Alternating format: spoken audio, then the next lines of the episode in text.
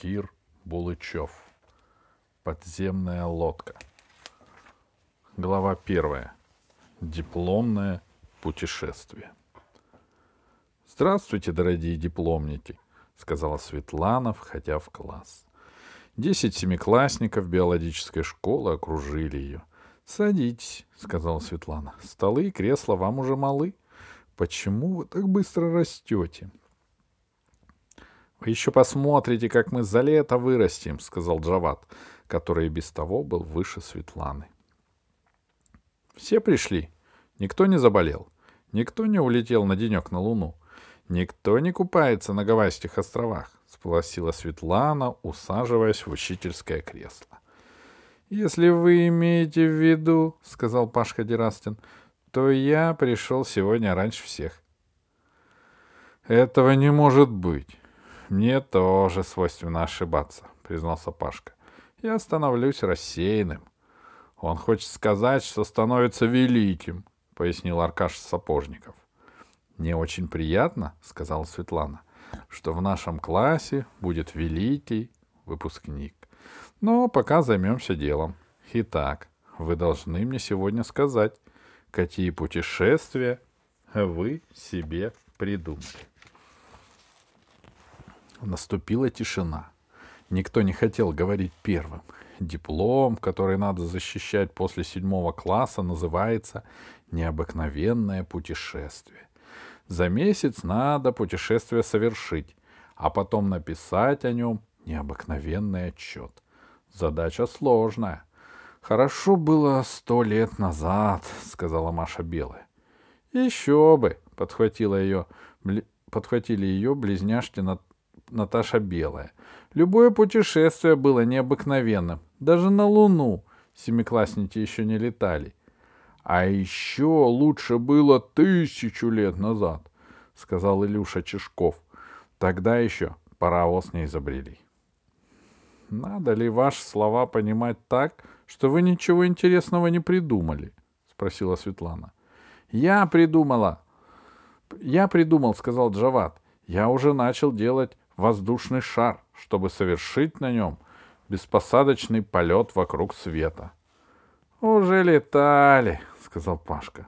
А я полечу быстрее, сказал Джават. Очень хорошо, согласилась Светлана. Необыкновенным может стать даже обычное на первый взгляд путешествие. Конечно, воскликнула Маша Белая. Мы с Наташей договорились с дельфинами, что они нас перевезут через Средиземное море. И если будет хорошая погода, мы поплывем к Азорским островам, сказала Наташа. Верхом на дельфинах? удивился Аркаша. Но ведь это опасно. Неужели дельфины дадут нам утонуть? обиделась Маша. Ну а ты, Аркаша, спросила Светлана, ты, наверное, придумал что-то необыкновенное. Я совершу путешествие вокруг нашей дачи, как так? Я обойду всю дачу и буду наблюдать, как живут насекомые, как растут цветы. Теперь я понял, почему он испугался за близняшек, сказал Пашка. Сам-то выбрал самое безопасное путешествие на свете. Но если увидишь незнакомую собаку, сразу зови бабушку на помощь. Я постараюсь, улыбнулся Аркаша. Только она не услышит, потому что я сначала уменьшусь в сто раз. Молодец, сказала Алиса. Жалко, что ты меня обогнал. Ты тоже хотела путешествовать вокруг дома? Тогда пошли вместе. У меня была другая идея, сказала Алиса. Я тоже хотела воспользоваться открытием куньминского физика Ли Чуси, который научился уменьшать живые существа. Я собиралась повторить путешествие Нильса на диких гусях в Африку. — А ну, одно другому не мешает, — сказала Светлана. — Это два различных путешествия. — Я подумаю, — ответила Алиса. Она была огорчена. Какая же она наивная. Решила, что никто, кроме нее, не подумал об уменьшении. И пока другие ребята рассказывали о своих планах, Алиса размышляла. Может быть, в самом деле отправиться в путешествие вместе с Аркашей? Или все-таки полететь на гусях? — Гераскин, — услышала она голос Светланы, — что же ты молчишь? Опять рассеянность подвела. — Не надо иронизировать, Светлана, — серьезно ответил Пашка. — К великим людям нужен особый подход, деликатный. Мы очень ранимы. — Извините, — сказала Светлана, — но учти, хоть ты и очень великий, дипломную работу я с тебя спрошу, иначе восьмой класс не перейдешь.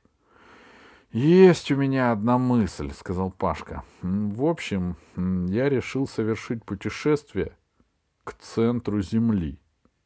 «Ого», — сказал Илюша Чешков. «Ради такого путешествия я согласен отказаться от моей идеи». А идея у Илюши была интересная.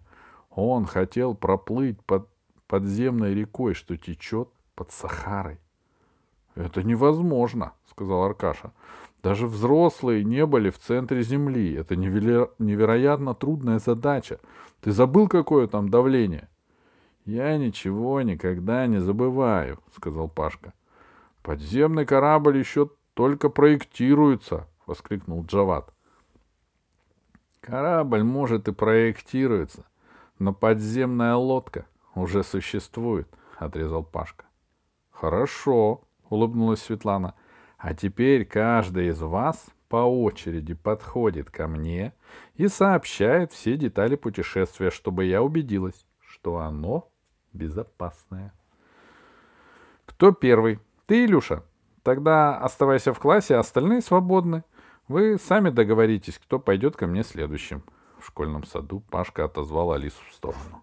— Слушай, мой юный друг, — сказал он, Чует мое сердце, что ты расстроена от того, что узурпатор сапожников украл у тебя идею. То-то и обидно, что он не украл, сказала Алиса. По крайней мере, с точки зрения науки, его путешествие более интересное.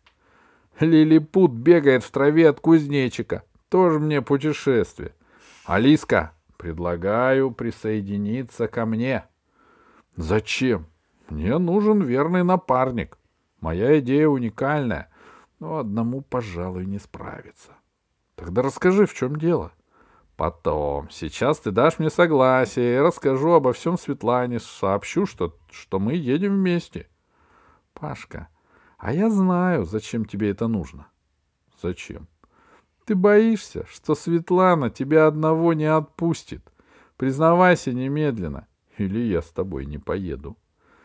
Значит, поедешь. Жди меня здесь. Я побежал к Светлане. Вышел он от Светланы минут через десять и тут же поманил Алису за собой. Побежал к стоянке флайеров. — Что она тебе сказала? — спросила Алиса. — Разве это так важно? Главное, мы с тобой вдвоем отправляемся в невероятное и удивительное путешествие к центру Земли.